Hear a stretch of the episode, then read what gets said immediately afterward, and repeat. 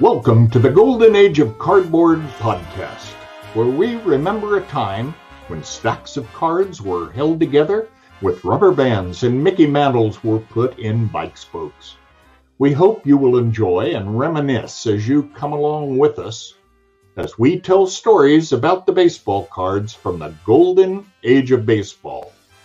We will examine the state of the vintage baseball card market and talk to some of the greatest collectors in the hobby. You won't be hearing us talk about any chrome or shiny cards here. Now, to take you on this retrospective journey, here's your host, direct from the shallow end of the gene pool, my son, Mike Moynihan. Yo and hello, everybody. Mike here, and welcome to another episode of the Golden Age of Cardboard podcast. Baseball playoffs are rocking and rolling. Uh, it'll be very interesting to see how this all plays out. I, I think the Dodgers win the World Series, but who knows? Another team could surprise you. The Phillies are playing really well. Uh, the Yankees certainly have a possibility it, it'll just it, i love the playoffs you just don't know what's going to happen and it's so much fun and but i am a vintage guy. I like old stuff too. Uh, and we're going to talk through a few things with my guest tonight. I do have a guest tonight and we're going to talk about grading and and so much has changed even in the last few weeks with grading. And back in april of this year george diamond yard sports cards who's my guest tonight was also on an episode with me where we talked through, you know, do you do PSA, SGC, another grading company, etc. What what should you use?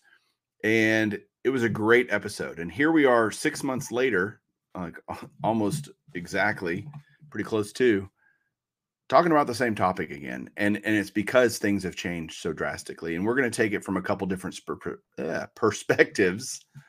And let me bring them on now and we will start hooting and hollering about this topic. George, or oh, excuse me. Oh, oh, sorry.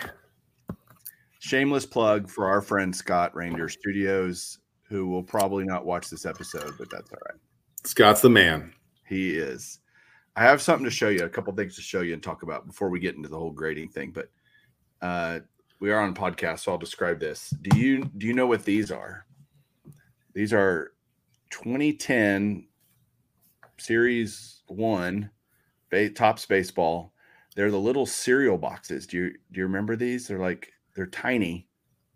I don't even know how many cards are in here. I can't read, but is is that like the the hanger before the hanger? Yeah, kind of. Like, is is that that Bryce Harper's rookie? 2010. No, he was 2012. Was he 12? But I don't know. It, I just like the box because Lou Gehrig's on the box. Well, yeah, you got a great Lou Gehrig uh, painting. And then I have this awesome. one, the Jackie Robinson. And send it over. Just send it out to the send it out to the Southwest. I can give you my address. I thought you'd get a kick, and I'm wearing my Jackie Robinson shirt for you today. Very uh, nice. honor of having you on as a guest. Where do you think?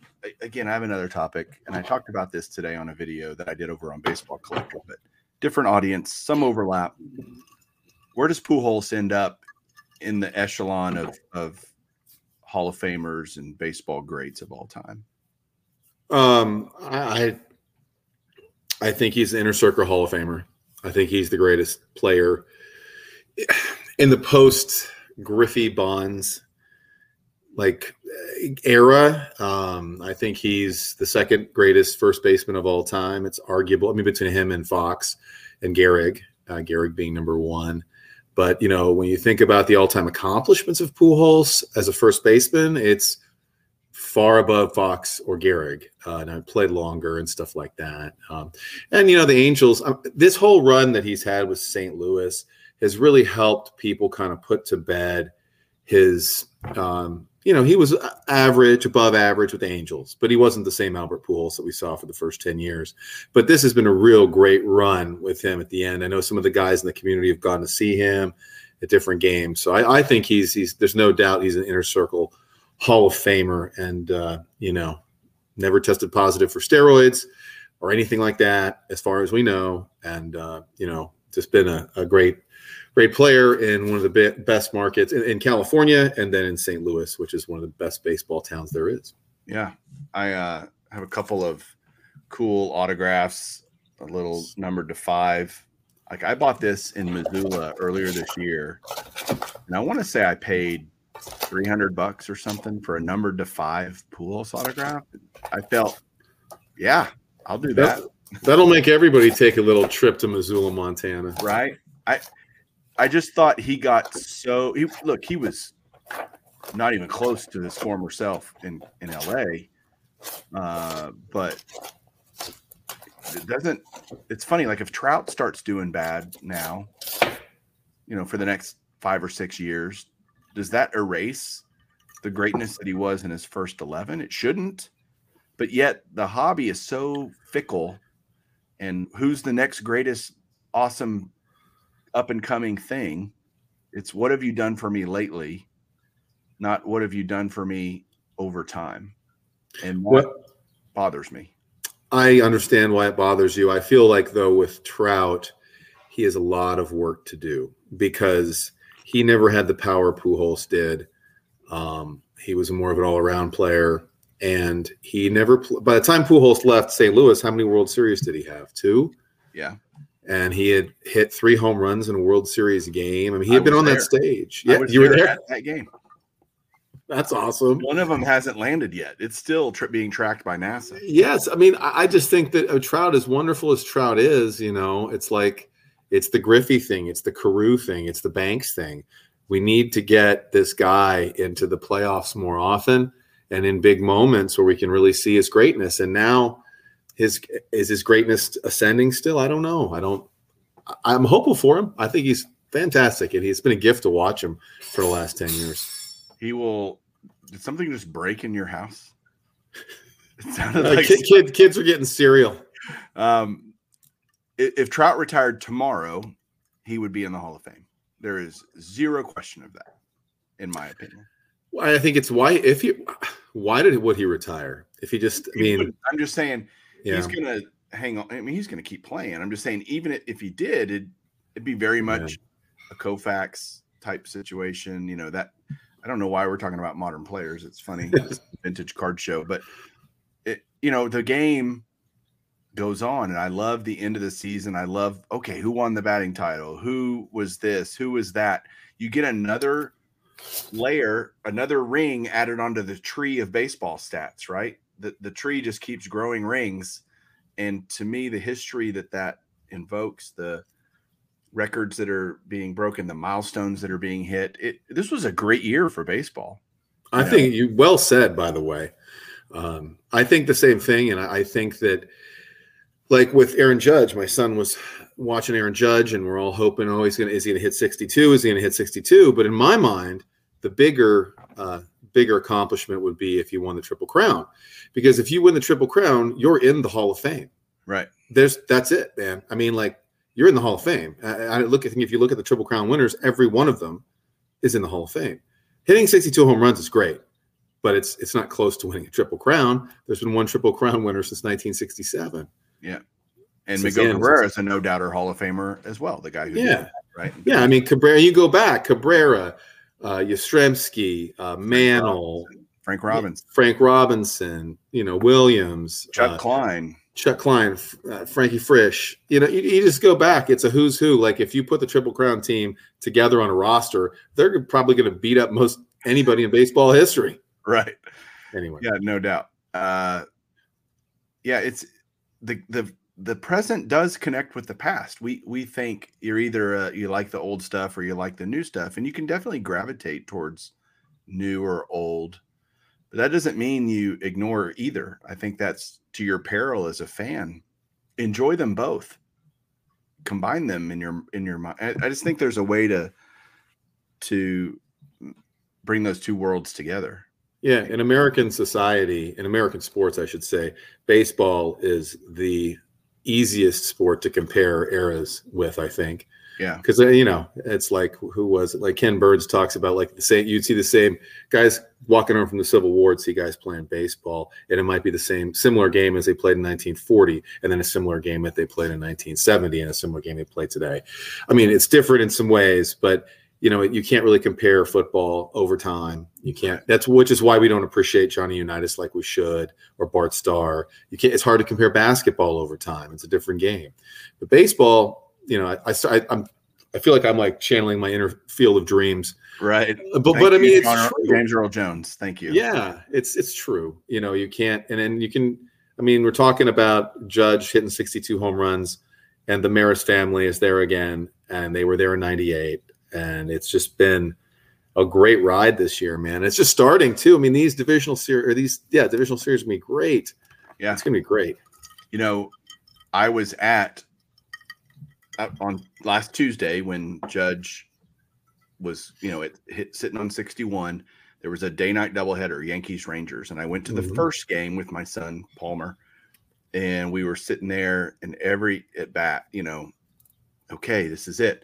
Well, in the ninth inning, Judge was fourth due up, and so we go on our way kind of out and get in the left field concourse. Like, okay, he's got to bomb it up here, but he might, you know, and let's and but somebody's got to get on. And the fans are booing every out.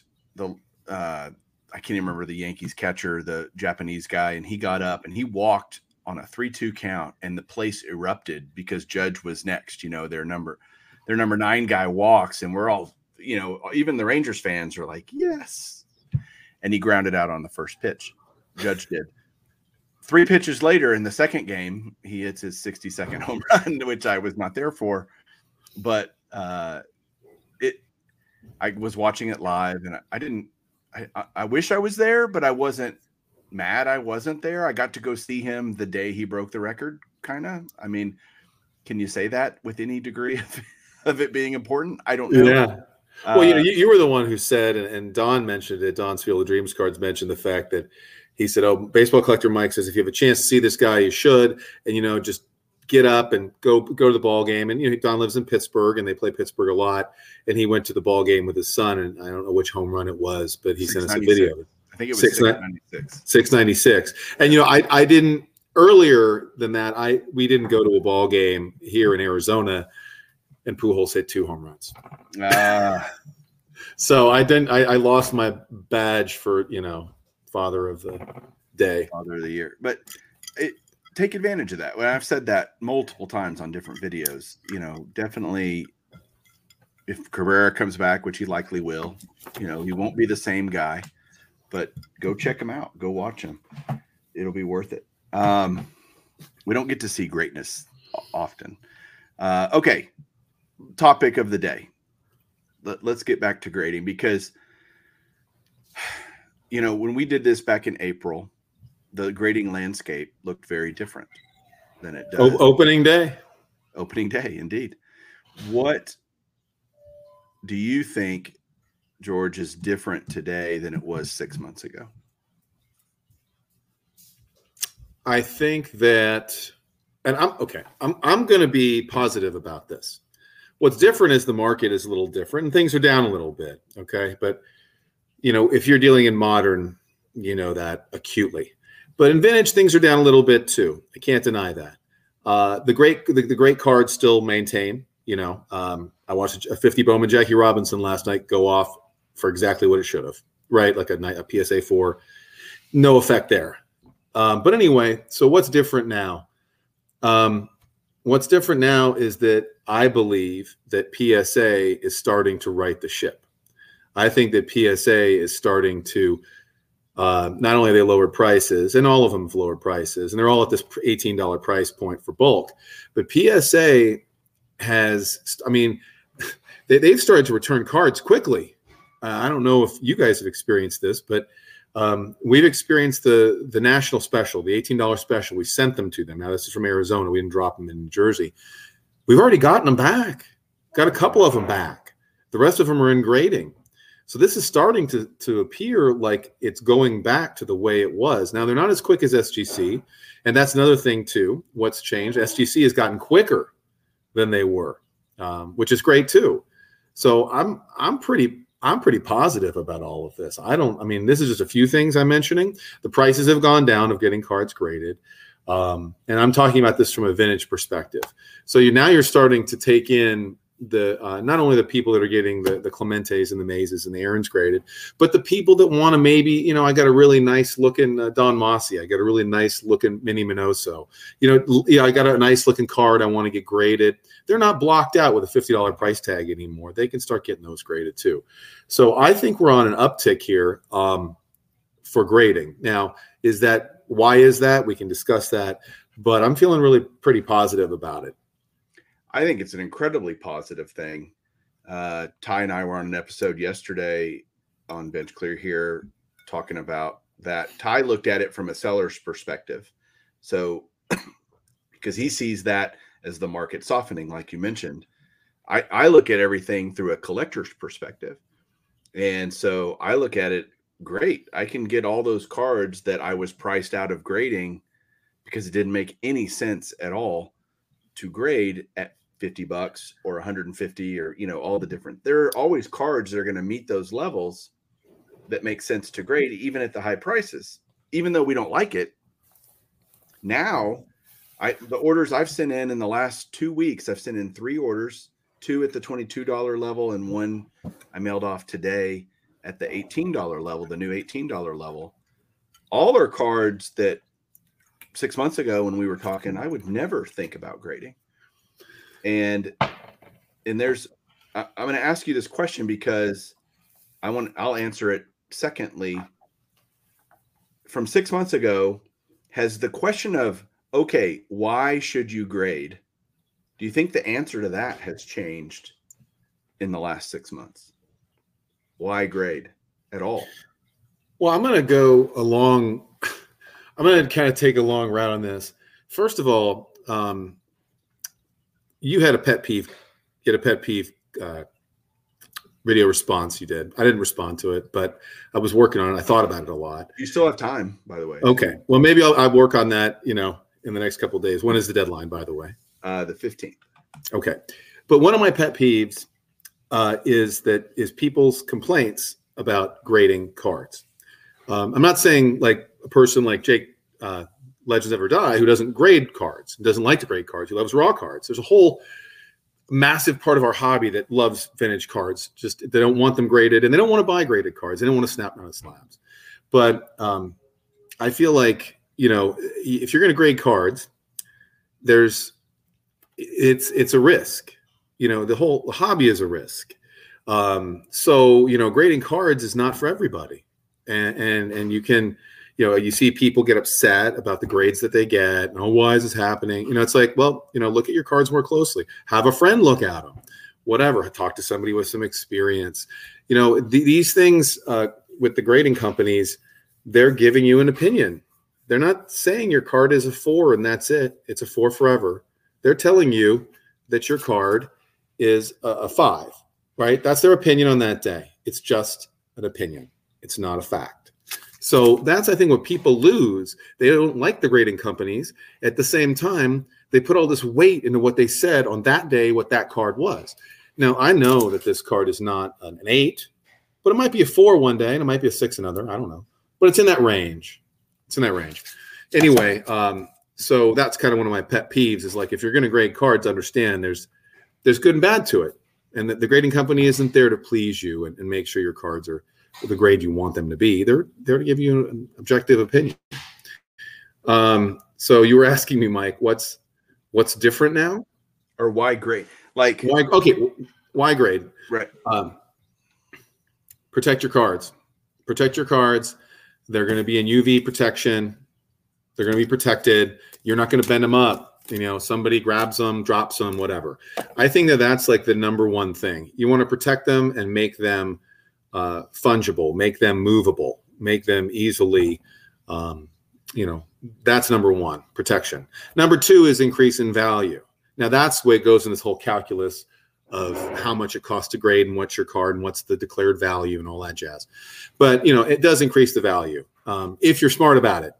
If you're the person who says I'm going to grade cards because I just want to grade these cards, and you're not into it for the value, that's fine too.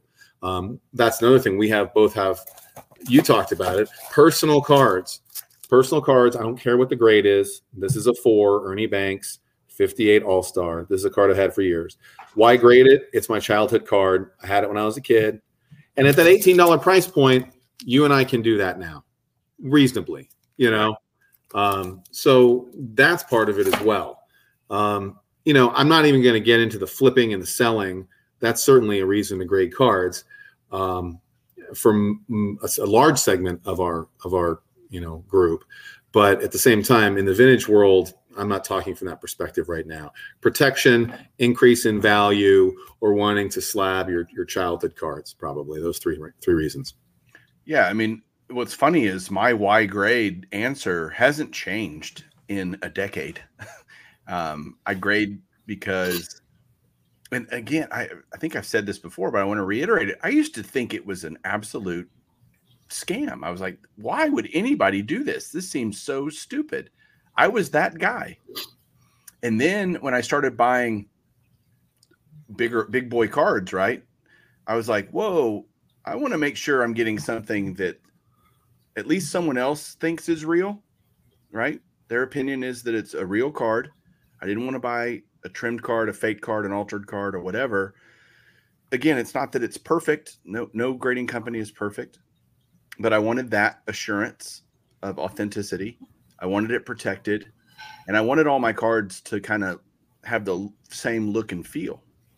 There are plenty of people out there with Frankenstein collections our good friend Don is one of them. He doesn't care what slab it's in. BVG, SGC, PSA. You you don't care as much either. Um, I'm pretty anal about it. and I just am. And what I hate is the the grade shaming that I feel like people give to people. Like, oh, because there's so many people that are. It's like the rest of the world, right? You're either a grading guy or you're not, and it feels like if you're not, you know, then you're dumb for grading. If you are, you're dumb for not grading. And and I just think there's a so much middle ground there. I have tons of ungraded cards in my collection. I have tons of graded cards in my collection. I love them all. Uh, but it just I think we need to just go look, I, there are reasons to grade and there are reasons not to grade. Both are valid.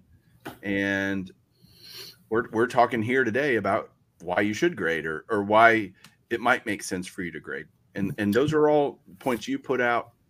The protection, the consistency, all those things are valid reasons for. Especially, I did that with some childhood cards. I had mantles and stuff. My first mantle I ever got, you know, gosh, probably back in the late 80s i graded it and it came back a three and i didn't care you know and i'm grading cards for set registries that i enjoy doing you know I like the set registry. and people think it's dumb. I particularly like it.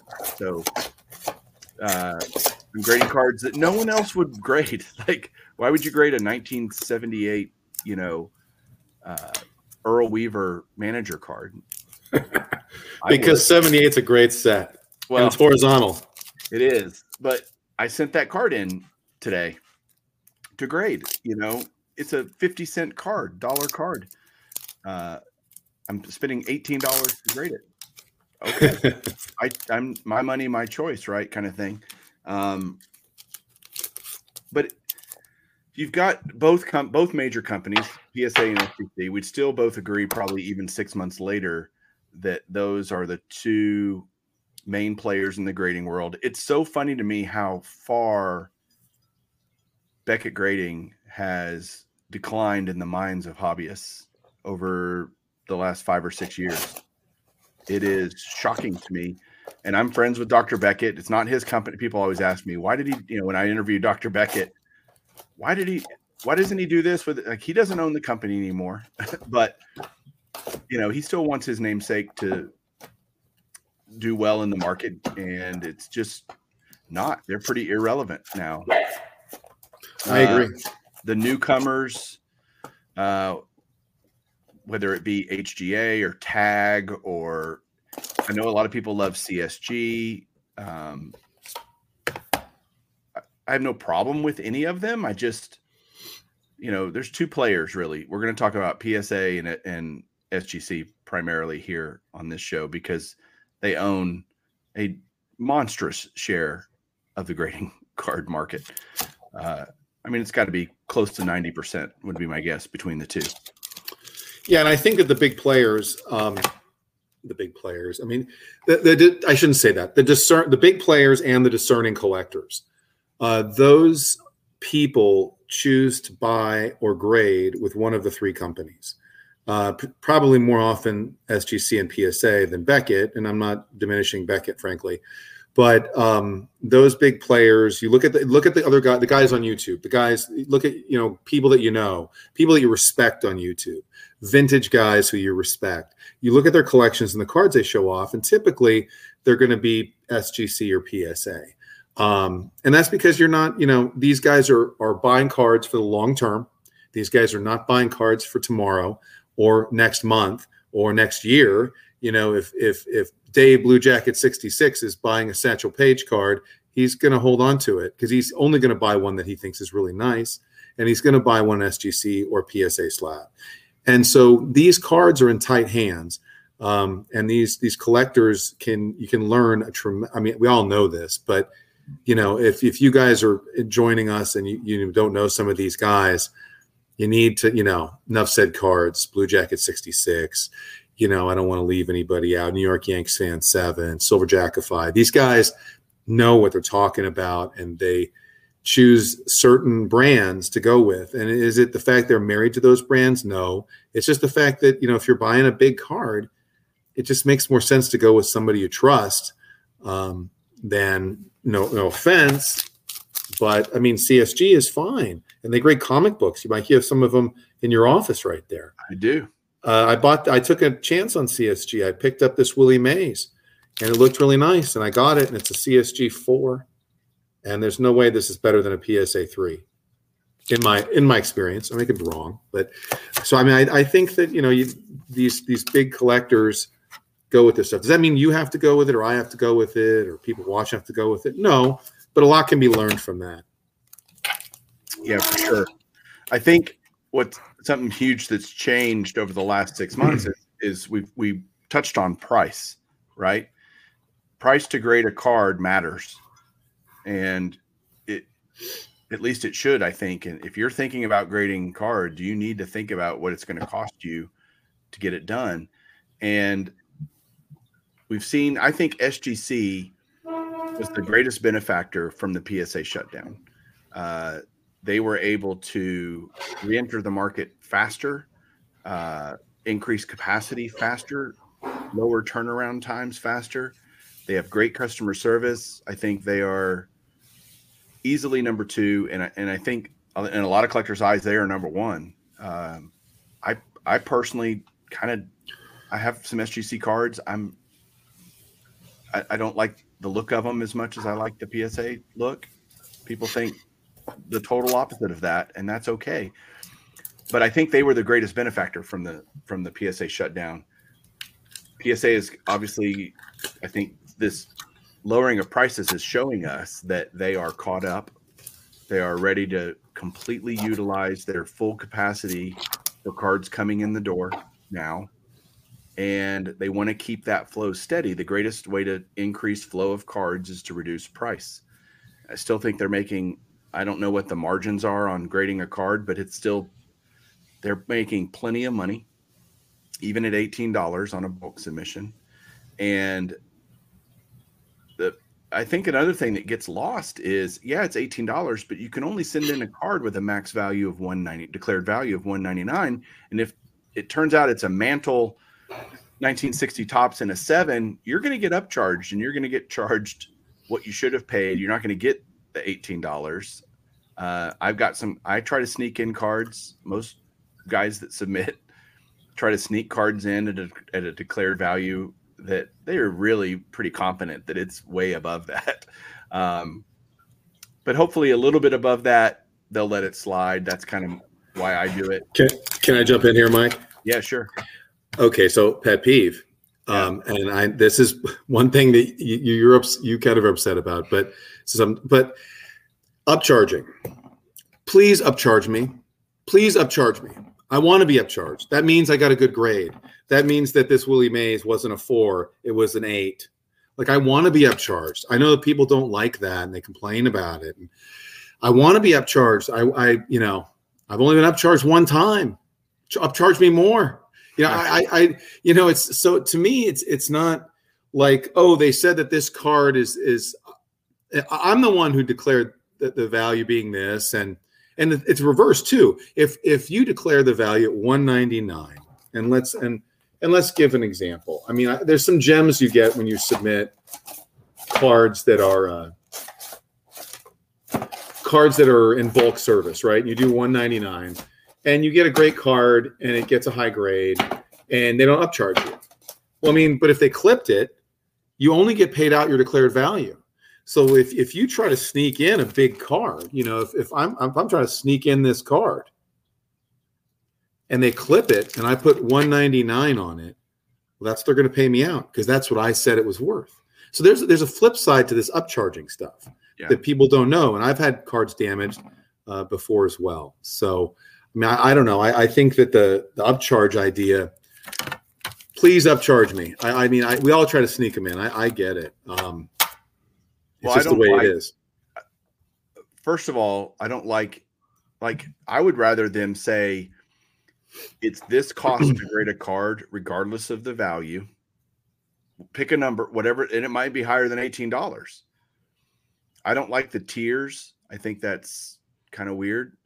Um, they're taking on obviously more risk as a company, but again, SGC doesn't really upcharge you know? Well that's that's part of the difference here. Like we talked about $18 a card for psa it's $18 for sgc the difference is it's 199 declared value at presently and sgc is $1500 declared value. So there's a big difference there and that really it goes into the calculus of of, of what you grade and who you grade it with because you know some people may not want to pay the 100 $200 psa and they just like oh, i'll just submit to sgc it's $1500 yeah you know, there is.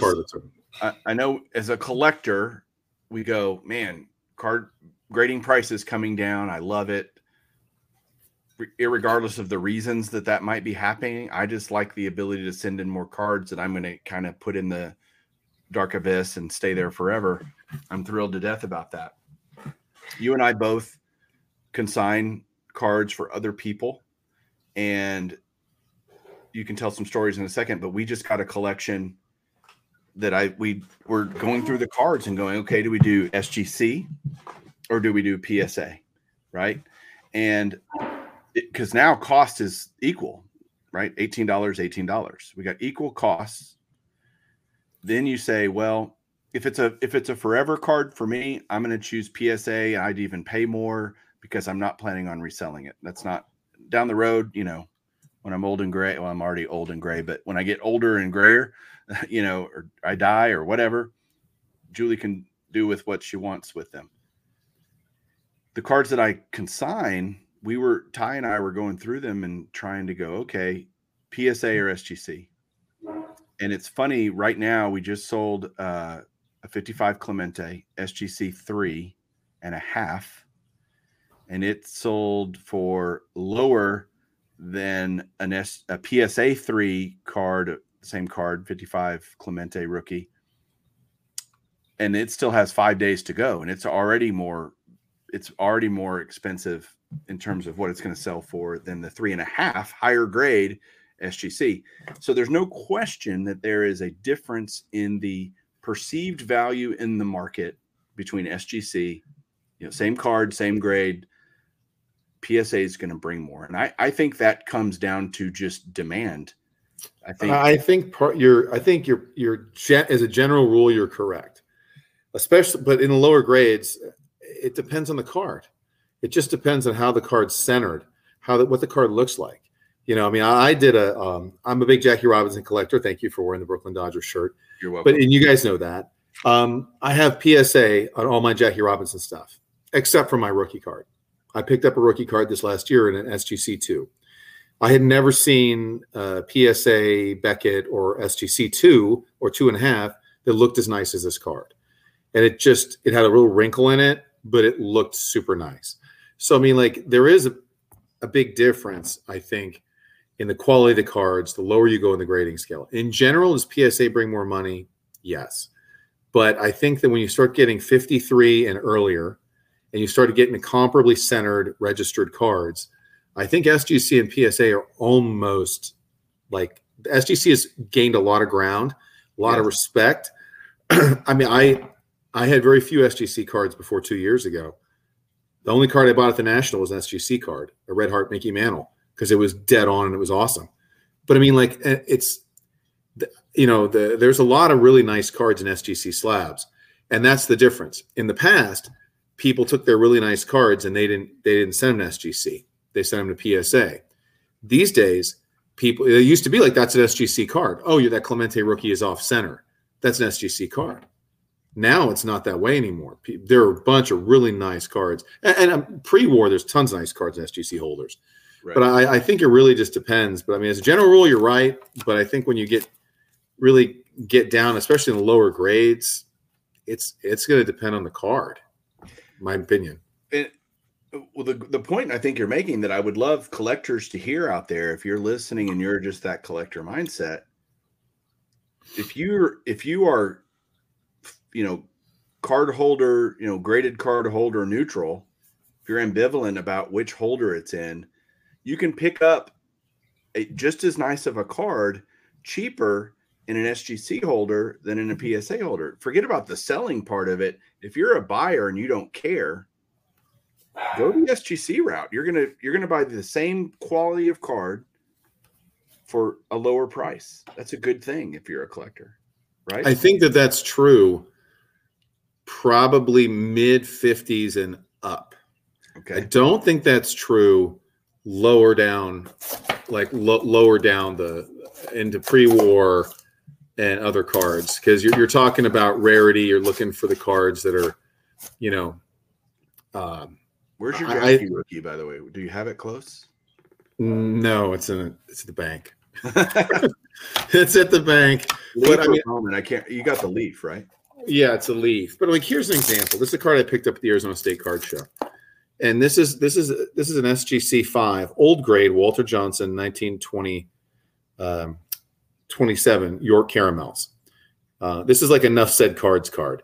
Anyway, uh, that's a big compliment to him because he's got a fantastic collection. But this card is this is the highest graded other than a PSA 5 and an SGC 5.5. And it's like, you know, I'm not concerned it's an old holder. I'm not concerned it's SGC. There just aren't that many of them out there. So you have to, you know, you know, you got to find the nicest card that you can. And the PSA 5, by the way, is totally off kilter. So, you know, th- these kinds of things, I think, enter into the minds of, and, and Rick, Vintage Oddball Cards, has kind of educated me a lot, and John Mangini. But like the idea of like, you know, it's it's the card, it's not the holder. Now, and when you get into mid 50s and up, if you have a, a Tom Seaver rookie that's a PSA 8, it's going to command a lot more money than SGC 8. It just is. But there's a lot of Tom Seaver rookies, a lot of Rod Carew rookies. But you if know. you want to buy one and you don't care, buy the SGC eight because it will probably look as good, especially if it's in a new holder, right? New yeah, that, that was your point, and I just kind of went off there. But you're absolutely right. right. You're absolutely right, Mike. Yeah, because you know some people play that game where they snap it. Oh, this Carew rookie at an eight is beautiful. I'm going to snap it. Send it to PSA. They get an eight. Boy, it's a big crossover. It's a you know multiple hundred dollar crossover. But uh, you know, you're right. You're right. That card might be the same, look the same. Yeah, and I, I think in terms of stringent grading, overall, I would say they are very similar. Right? People can him and haw about an order they got that they don't feel like they were fairly graded, or oh man, that card wouldn't grade this in another company's holder. But by yeah, and large, I think they're pretty consistent. Yeah, and I, my experience has been, I thought for a long, long time that PSA is just more strict. I mean, like I had a, yeah, but did some experiments. You know, a couple Goudey, Goudey Gehringer at SGC three, old school, snapped it, sent it to PSA, got PSA two. Okay, PSA is more strict. PSA is more strict. Recently, with this collection last year, I've been consigning. There's some really crispy cards that could get like PSA eights, you know, Power Plus, you know, 63 Topps, Ernie Banks, and Hank Aaron. And cards like that, you know, uh, Pride of the NL, Stan Musial, Willie Mays. These cards were eights. I sent them to SGC, seven, 7.5. They did not want to give many of the cards eights, eight fives. They did not want to go there. Um, and these, I've graded a lot of cards. I'm like, you know, so uh, my opinion is, yeah, SGC on the higher, the higher end of things, you know, the 6.5, sevens, seven and a half, eights. You know, SGC is tough. And uh, anybody who tells you that they're not, I, they don't know SGC at least in the last three years. They're tough. So, what is your George? The way you think about it, what's your deciding factor? If you're if you have an ungraded card and you want to send it in, what's your deciding factor to go? I'm going to send this to SGC or I'm going to send this to PSA. I'm going to answer you with a question. What's the card? The card matters. Whatever the card is, the card that's that's going to determine. Why does that What- matter to you? I'm sorry. Why does that matter to you? Well, the card itself is is going to. it- well, what's the pur- the purpose? First of all, what's the Okay. purpose of me grading it? Is the purpose for me to have it as a personal card? This is my this is my first Willie. Okay. My first Mays card. Like you said, you're sending off your first card of a certain player. That's my first Mays card. So if I'm just slabbing it for myself, I'm probably going PSA. If it's cheap, I'm probably going PSA. Uh, if I'm doing set registry as a collector, I'm doing PSA. That's something we haven't talked about. We talked about back in April. The set registry is a big deal, and, and you know, especially for collectors, a who collect the set registry, and b who want uniformity in their collection, like you do. So that's dog's back. So, but that uniformity is important, especially for some collectors who really want to have it a certain way. And I totally understand that. Um, so if I'm doing that, I'm getting PSA. Uh, I mean, I, I would say generally it's it's PSA, but if I want my cards back quickly and I want to move them, um, or I'm already have an affinity to SGC, then it's SGC. But in my opinion, the biggest factor in all of this is SGC speed, right? I mean, it was the same thing I said back in April. SGC is doing, they said five to 10 business day turnaround. Yeah. I mean, that is faster. for, for $18, that is fire. Yeah. Like that's crazy. So that that's, you know, the, the type of card is going to depend, but generally it's PSA, but, um, I, I don't know. It's you know you have other things too. Like SGC doesn't do qualifiers. You know, if you have a card that's a little mark on it, but you think it's like a seven, and it's a mantle or something, or not Hank Aaron, maybe you send it to SGC because they're not going to put that MK designation on it. That people tend to, you know, people see de- designations and they go, oh, you know. Just a few thoughts. My dog's now going, Norman's going nuts because your dog was barking. It got him all excited too. So we got dogs barking and kids yelling and breaking dish. No, um, the the joy of recording, right? Um, for me, when we were looking at these cards, like I mentioned earlier in this consignment, the the desert it was like, okay, some of these we're going to send to SGC because we want to get them back and move them quickly. We don't want to wait. Even PC cards, I don't care when I get them back. Honestly, like I, I'd like them back sooner rather than later, but it's not the end of the world. But if you're going to move cards, the the swiftness that SGC grades cards is a is a valuable thing. But at the same time, you got to look at to me mantles there's certain guys that just you know they're going to get a premium in PSA because there are other people out there that collect that register you know that are mantle guys or Nolan Ryan guys or Tom Seaver guys that want that PSA consistency in their collection and they're just going to pay more for that card period paragraph. And so to me, if you can wait, it's it's kind of like okay, uh if, if and do research. Like I tell people all the time, like, what do you think the card is? And always deduct one point from whatever you think it is, right? If you think it's an eight, it's probably a seven. So price a seven. Don't price an eight because you'll be just set yourself up to be pleasantly surprised instead of massively disappointed. And go, okay, what are the sevens? What's the comparable price? And if I'm giving up three months of time to get them back, is that worth it for me or not? Is that delta that might exist between the the two grades, the two companies matter. Maybe it does, maybe it doesn't. I guess what's important that people hear from both of us is we both have different reasons. Everybody's going to have their own unique purpose. What's it for? Like you said, why am I doing it? All these things. Everybody's going to, we might have some common threads out there in the community. There's only so many reasons you would want to grade a card, but that combination of reasons for you will push you one way or another. Can, can I jump in right here? Yeah, absolutely. I, I think that, and this is one thing, this is a pet peeve, but like a big deal is ego. Ego is a big deal with people grading their cards. Um, again, it's an opinion, it's not a fact. And so people grade cards for all kinds of reasons. You grade your childhood cards, you think, oh, it's a six and it gets a three because you don't really don't know, not you know you, but people don't know the scale. But like falling in love with your own cards or your own find if you're a consigner is a big problem. People like it's like falling in love with your own house. Well you know my house is so great right? And then it's like the neighbor's got a basement and he's got a view fence and he's got a pool and you don't but you love your house because you bought it low in the market. And you know people fall in love with their own stuff and it's just this idea of ego in the hobby. And i mean there are our our, our we are collectors so we are of a unique breed. There's no doubt. Um, but we also, I think, to be a more well-rounded collector, you have to kind of let go of your ego a little bit and say, yeah, you submit cards, and it's like, well, I thought these were sevens, and we all we got fives from PSA. We're never submitting to them again. We're going to submit to SGC. No, no. Look closer at your cards. Figure out the game, right? Like we don't like certain things about the game. Like a lot of people don't like the upcharge game. You know, I get it, but like th- those, the rules are the rules right? So just figure it out and do what's in your what, what you want to do for your collection or however you can better your collection. So that's just one thing I wanted to say about um, you know don't fall in love with your own cards. Uh, your cards are great, and I'm grading this card like I showed you. This is my childhood Mays. I'm I'm grading it. It gets a four. I don't care. I'm not hurt, you know. But if you're if I was expecting a seven point five on this, and I took that personally, that's not the way the hobby should be approached.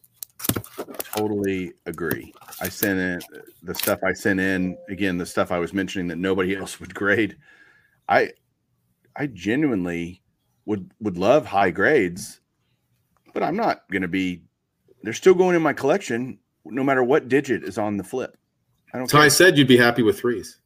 I, I said I'd be happy with all threes. You, you did, you did, yeah. And yeah, I'm like, oh, okay. I I don't think they'll all get threes. No. But again, I'm at that price point. I'm just wanting to add them to my collab. I want, and they're nice cards. So I'm like, okay, I'll do these. Um, so, man, we've covered a lot of topics here, and I, I well, I got a que- I got a question for you. Yeah, go. Regarding this, regarding grading fees, and and and what's been going on, and, and this is why we're doing this. That the drop, and I, you know, how low can it go? Are they going to get lower? Are grading fees going to get lower? Yes. And why? Uh, because they can. Um, I, I think we haven't talked about this on this show a ton, but there are a lot of macroeconomic forces at play that are affecting the card market, whether you we want to admit it or not, or agree with why it's happening or whatever. That doesn't change the fact that it is happening. The market will continue to soften some, I think. And I think that PSA wants to maximize the capacity that they have. It wouldn't shock me if in by first of the year, if you hear PSAs laying off graders, you know, laying off people.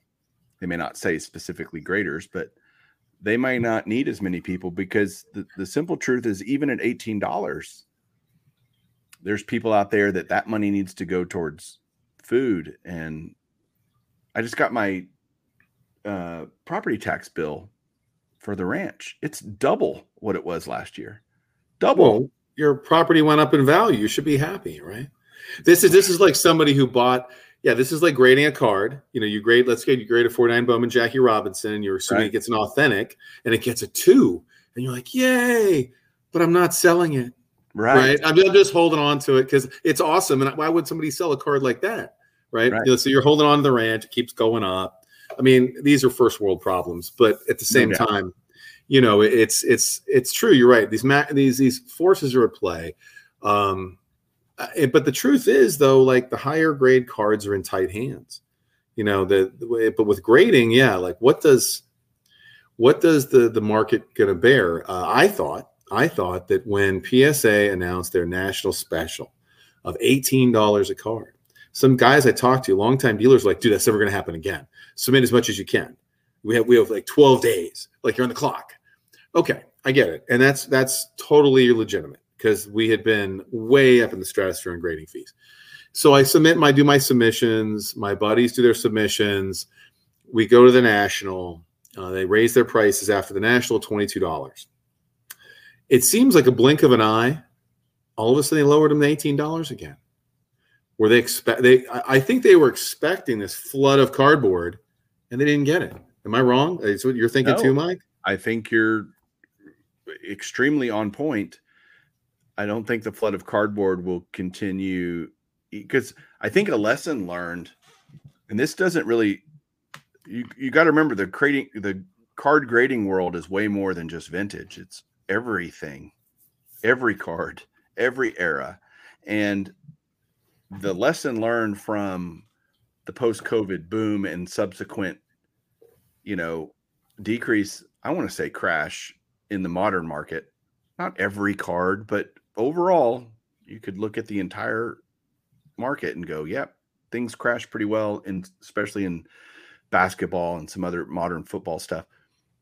Then that made people go, "You know what? I'm not going to send in 38 Wander Franco base cards anymore. I'm not going to send in, uh, you know, just anything like great at all, you know." Well, Mike, you coined you coined it. You, I mean, I'm not saying you're the first one to come up with this, but I heard you say the other day the junk slab era, Yeah. and that is so appropriate. You know, you you, you and I are around similar age. I remember Ken Griffey Jr. '89, and it's just all kinds of cards, whether it's all kinds of special sets, upper deck, all kinds of stuff flooding the market, right? And that kind of is. I was already, you know, I was like 17 at the time, so I was like, kind of like, I need to move on and go to college. At the same time, though, that was like the push to get me out of the cards at that time.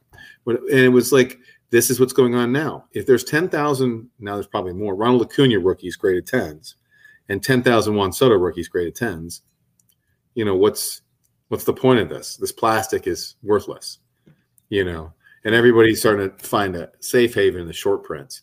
Anyway, we're not here. We're here to talk about vintage. I don't want to. No, but uh, because of that overall landscape that exists in the hobby world, PSA has to zig and zag and make corporate decisions based on what's going on overall, not in one certain segment of the market. And because of what's happening in the modern market, that's why I think you will see because they will not get a flood of cards. They might actually, I think they'll get more vintage now. Set registry guys that are like, yay, finally, you know, Yeah. like me. There's plenty of guys like me. Well, that- this is why I agree with you that it's going to go lower. I don't even think it's so much the macroeconomic effects as it is the fact that they need, they're the ones who created the set registry. The set registry, and we talked about it back in April, they need to keep the set registry up and keep people engaged in it. And it's not just like, oh, this guy's got the best Mickey Mantle registry or, or the 15th best or Hank Aaron or, or some of the big guys. It's like, I'm trying to collect, there's guys out there trying to collect the 63 Topps set the 61 Topps set, the 55 Topps set, 56. This is going to keep them engaged. You know, these cards are beautiful, and you know, you're trying to, I, you want to slab them. Like, I mean, if if I came across, I, I told you this story, I came across this binder, and it's like you had a bunch of Goudey, 33 Goudeys, 34 Goudeys. You want to slap, well, if generally you want to slap those cards, right? Protect them. And there's set collectors out there. They're looking for this stuff, right? you know, 52 Topps cards. I mean, these cards always sell. T206s, 52 Topps, 33 Goudey. They sell because they're the three most popular sets in the hobby. And it's not worth it to get some of them graded for 50 bucks, but it is for $18. And it certainly is for 10. Right. And uh, I think the floors 10 to 12 dollars is probably where I think that's where they can't make money. You know, below that, I think it starts getting the margins aren't as appealing to them. Uh, and of course, SGC is going to follow suit, and you know they're going to try to keep up. You know, one will one will do it first, and the other one will come behind and and follow. I, I think actually SGC will lower first. Yeah, my my concern my concern for SGC is, and I like SGC, is that like what are they going to do? Because PSA is the monster. Yep. PSA is the Andre the Giant, right? They, they're they're the ones who are gonna they're gonna dictate it. They're gonna, and what SGC has the speed advantage now. They don't have the registry, so they have to do something else to keep their momentum going. I mean, they got a lot of momentum at the national with that beautiful mantle and a nine point five. So it's like people and people respect them more. I personally respect them a lot more. Not that that matters what I think, but but I mean, just like they are they're improving a lot. Um, at the Actually, same time, they, I think it does matter what you think because you are an example. It matters what I think. You know, you start adding up enough individuals of what they think, and you have a consensus, right? You have. I respect the heck out of SGC and what they do.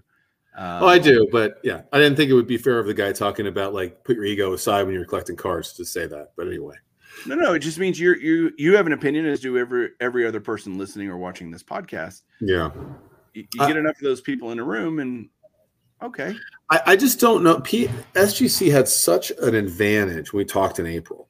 They had a real advantage in speed. I, I told you that I had gotten door to door service 30 days, got a bunch of mantles graded, a bunch of Aarons. The grades were fair and they were um, they they were not generous. They were fair. They were basically like PSA grades. And uh, you know, I thought, boy, what's going to happen? What are they going to do?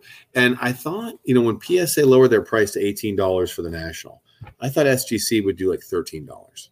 You know, like like what what can we what can we do to try to like compete with this? We're going to be faster and cheaper.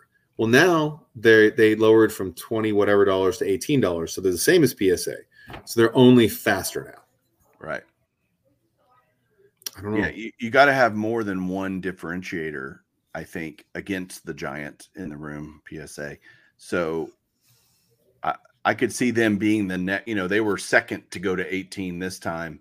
They might be first to go to 15, let's say. And it, it'll, it's not going to be like a, I don't think it'll be those smaller dollar jumps, but you know, it's funny. It, it. I mean, I was thinking about the 80 cards I submitted in the last three orders that I've done four dollars a card is you know a whole bunch more cards that i could have bought you know i'm mad i, I kind of regret sending in cards at $22 a, week or two ago i'm like oh, will they will, will they i thought they were going to honor the price and give you $18 just check in with them okay yeah i think that they're going to honor the price um, again if that's something that they're going to do well boy they're winning people over psa used to be really good with customer service they really did i mean i was grading cards in like 05 with them they were yeah. great, but um, check into it. They might be lowering the price. I'm not trying to create a frenzy here. On the orders that are already there? Yeah, the orders that are already there, the same service, same service level. Um, I think that they were. I thought I saw something that they might honor the eighteen dollar price. Wow. Am I? I could be wrong. I would check into it, and if if I, I would still request it. I really would, because that's the right business move to do, isn't it? I mean, worst they can say, no, no, right? Yeah, yeah. So, um, I just, uh, I, I I'm just, you know, I, I heard your podcast uh, earlier uh, with Ty and talking about this, but boy, I'm I'm excited, man. I'm excited about this. I don't know if there's a down. The only the only down uh, down element of this is if you love raw cards and you don't want to see them in slabs. I mean, other than that, it's like they they're going to grade cards, and I'm going to submit cards. Um, yeah. I submitted more than I've submitted in a while. I know you have, so you know why not? And we've been getting fair grades. This this is not like we're getting like crushed or anything. It's fair, you know. Yeah, I think the vintage a, a vintage collector can look at a card. I can look at a card and in about two minutes tell you what within a half point what it's going to grade. Um, and pretty darn accurate, not 100%, but I'm pretty darn close. And it's because we know what to look for. You got to learn if you're out there and you've never done that and you're like, oh, I don't know. Uh, it, I hate to say this, but send in a few cards that you want graded and with no expectations, and then see what they come back and go. All right. So, oh, there is a little bit of a wrinkle there, or a crease, or a this or a that. You know, like I don't think people realize any wrinkle on a card is an automatic three PSA, like auto three. You're getting a three, and that's just part of it. you know. Uh, yeah. Yeah, I mean, it depends on how bad it is, but yeah, you're right. Generally, you said know the rules, right? And and you got to learn the rules, and sometimes those lessons come with some hard lessons that they're not always pleasant lessons. Well, you know, and that's just you know, I just don't understand why. Again, I, I watched. Okay, I watched the guy at the very first Long Beach show I went to years ago. He rolls up, older gentleman, and he's talking about how great his Koufax rookie is. Oh, this thing's this thing's they're near men all day. I get it. I shouldn't do that voice, right? That diminishes character. Anyway, so he ends up coming up and and he plops down at the t- seat next to me and he's talking about his Koufax rookie and what should I? They're telling him this is the cost, and he you know is uh, telling, oh, that's too much, but I, this card's going to grade an eight. I don't know if you know what a Koufax and eight goes for. Even back then, a Koufax and eight went for strong money. Okay. And so he's got it. And like, well, you need to put it in this card saver. And he's like, what's this card saver? And they're saying, we can help you. They're trying to help him. You know, no, no, I got it. Nobody's touching this, touching this Koufax rookie but Nate. And he drops it. And I watch it go down next to me. I look to my right. It's like slow motion. It's like, you know, from an 80s movie. It's slow motion and it's all it's all going down on the corner. Right on the corner. And it hits. And it's just like an accordion. It just accordions the corner. What I'm saying though is the guy he didn't understand the rules. He didn't understand his card, and then he ended up paying him. And they were trying to like discourage him, but he ended up paying. He just turned that. It really was probably like a PSA five, and he just turned it into like a one point five. But he ended up paying like three, four hundred dollars to get the card graded. You know, and, th- and this is what again what makes people sour on grading you know that's the thing it's like it's lack of knowledge um, i would love it if everybody understood everything and they could you know be happy with the results and whatever but it's not the way it is and the grading world is like the okay the grading world is like opening wax packs when we were kids and i thought about this because i grabbed this card specifically to illustrate this point. And and which is one thing that the card world needs to do right now is get kids involved more but um and have cheaper packs so kids can get involved. Because it's not going to be old dudes like you and i who are going to keep the thing going in 2000 like 45 um but anyway so you do bulk submission. I submitted this card bulk and it's like this is like opening wax packs when you're a kid. You're like you submit 200 cards and you're like well i'm just going to throw these cards in and you end up getting a little jewel right you get a little you're like oh my god You yeah so i got this dr j and it got a PSA 9, wow. Mint 9, a 79 Dr. J. There's no PSA 10s of this card. There's none of them. And I just had this in my binder as a kid. I didn't like, I just had it in my binder. But I'm saying like that, that's the kind of the, the attraction of grading that we love. Is, is whether it's SGC, it's PSA, it's Beckett. You submit the cards and you're waiting for the grades to pop, and you get excited about the grades. Sometimes you're disappointed, um, but sometimes you get a little you get a little jewel a little Dr. J Jewel in there. So I mean, like you know, it's let's call him Dr. Jewel. he ruined my basketball game when I was a kid. I was trying to palm the ball and do a finger roll, and my seventh grade coach didn't want me to do that. He wanted me to post up and get rebounds. Well, you're a tall guy. Uh, well, thank you guys for listening, Don. Uh, Don, I'm going to call you Don. George, thank you for you I think you're now the record holder of most appearances on this show. So, well, am I going to be? Who's the guy who was on Saturday Night Live the most? Is it like who is it? Uh, Alec Baldwin, right? Yeah, or, or who? There's a couple of Hanks was on there a lot. Yeah, yeah. So if I could, I mean, hopefully people enjoy this, but um, you know, I appreciate you having me on, Mike. I really do, and, and you've always been very supportive of my channel, and I, I really appreciate it. It's easy. I call you a friend, and you are, uh, and we talk offline and have fun uh, and we'll probably be on another hour after this, after I hit in broadcast. But for those of you out there, please put your comments down below. Would love to hear from you what your opinions are. George may pop in every once in a while after this goes live to, to, you know, respond. But uh, thanks everybody for watching. Thanks for listening. Remember, we're just two guys with a, with two opinions. Make your own choices. love those choices and and buy cards you love. So keep collecting. We'll talk to you soon.